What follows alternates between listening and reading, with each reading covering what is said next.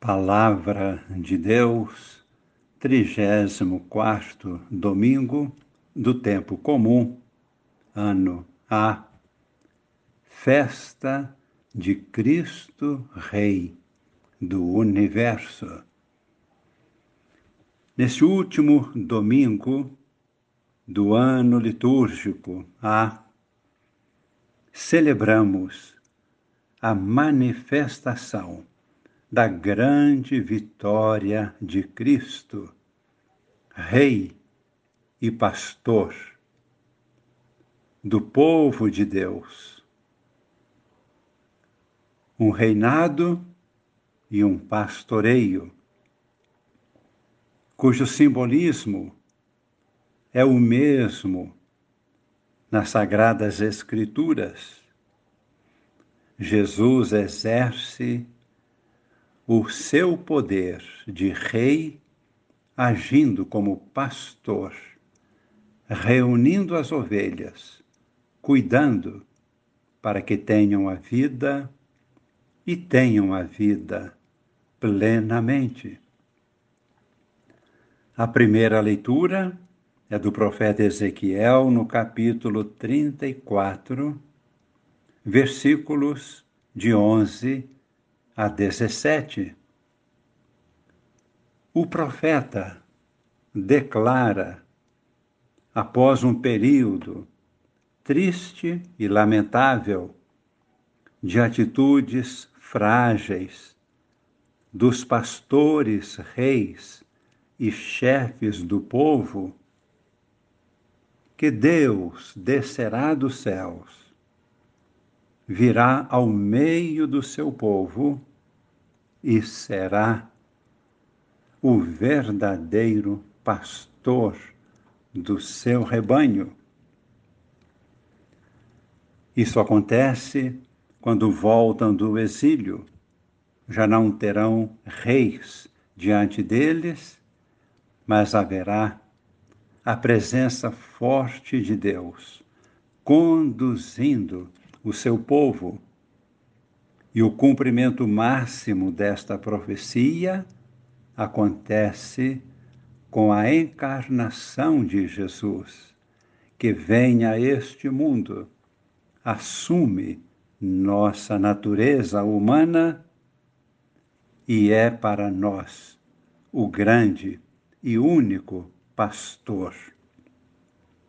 Então se realiza a palavra anunciada pelo profeta no versículo 11 e seguintes: Vede, eu mesmo vou procurar minhas ovelhas e tomar conta delas.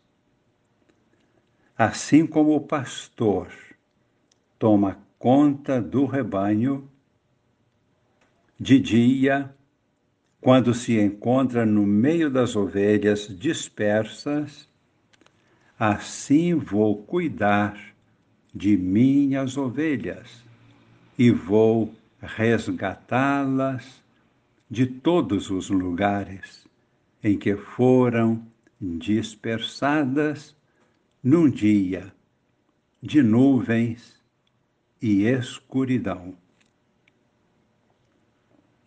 No versículo 15, prossegue a palavra de Javé: Eu mesmo vou apacentar as minhas ovelhas e fazê-las repousar. Oráculo do Senhor Deus. Vou procurar a ovelha perdida vou reconduzir aquela que se extraviou. Vou enfaixar a perna quebrada, fortalecer a doente e vigiar a ovelha gorda e forte. Vou apacentá-las conforme o direito. E para conduzir-nos como rebanho a plenitude da vida, Cristo vem a este mundo na realização plena desta profecia de Ezequiel, profecia que se repete em Jeremias, em Zacarias e outros profetas. E na segunda leitura da missa de hoje, que é da primeira carta de São Paulo aos Coríntios, capítulo 15, versículos de 20 a 28, São Paulo, que fez da ressurreição de Cristo o grande anúncio seu do Evangelho, reconhecendo que na ressurreição de Cristo está a plenitude da manifestação de Deus Pai. Argumenta São Paulo que Cristo ressuscitou como primícias, e assim como numa colheita, as primícias são seguidas da grande colheita de frutos e grãos, assim também a ressurreição de Cristo se seguirá a ressurreição de todos aqueles a quem Deus Pai quer conceder a sua vida e transmitir a vida em plenitude.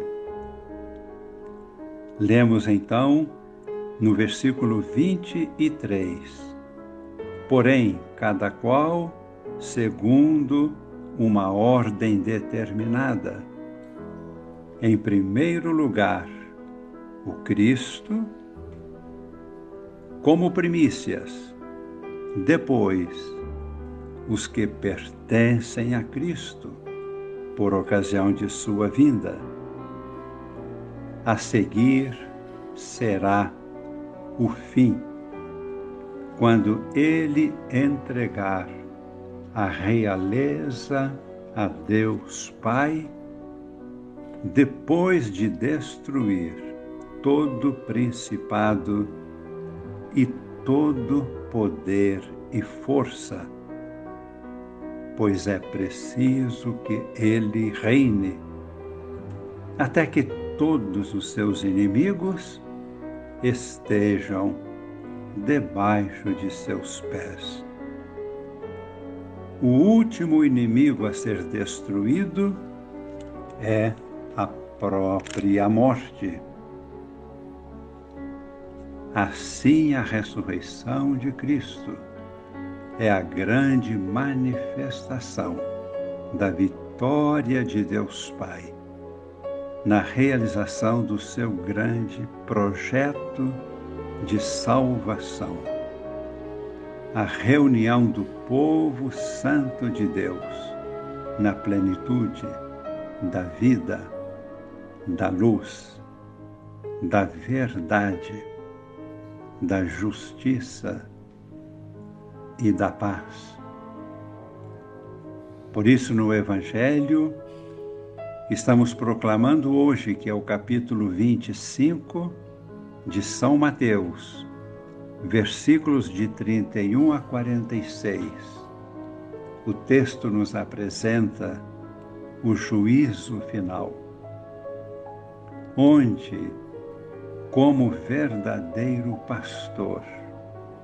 Cristo entrega ao Pai aqueles que são fiéis ao reino da verdade, simbolicamente representados as, nas ovelhas que estão à sua direita.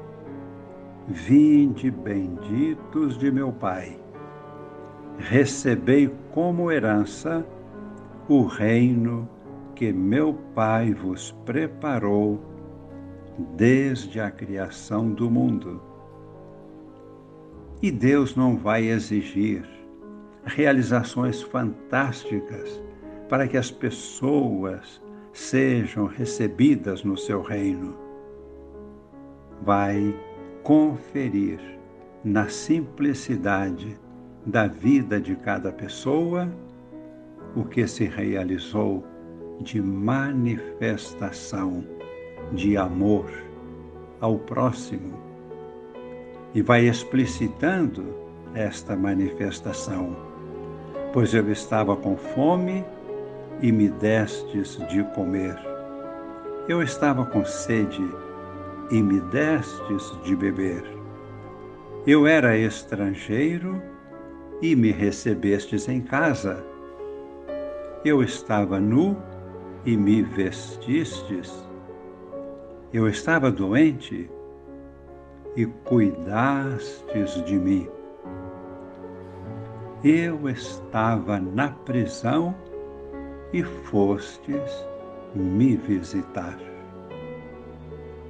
Grande manifestação do mistério de Deus, tão grandioso e que se realiza nas atitudes simples do dia a dia ao alcance de todos.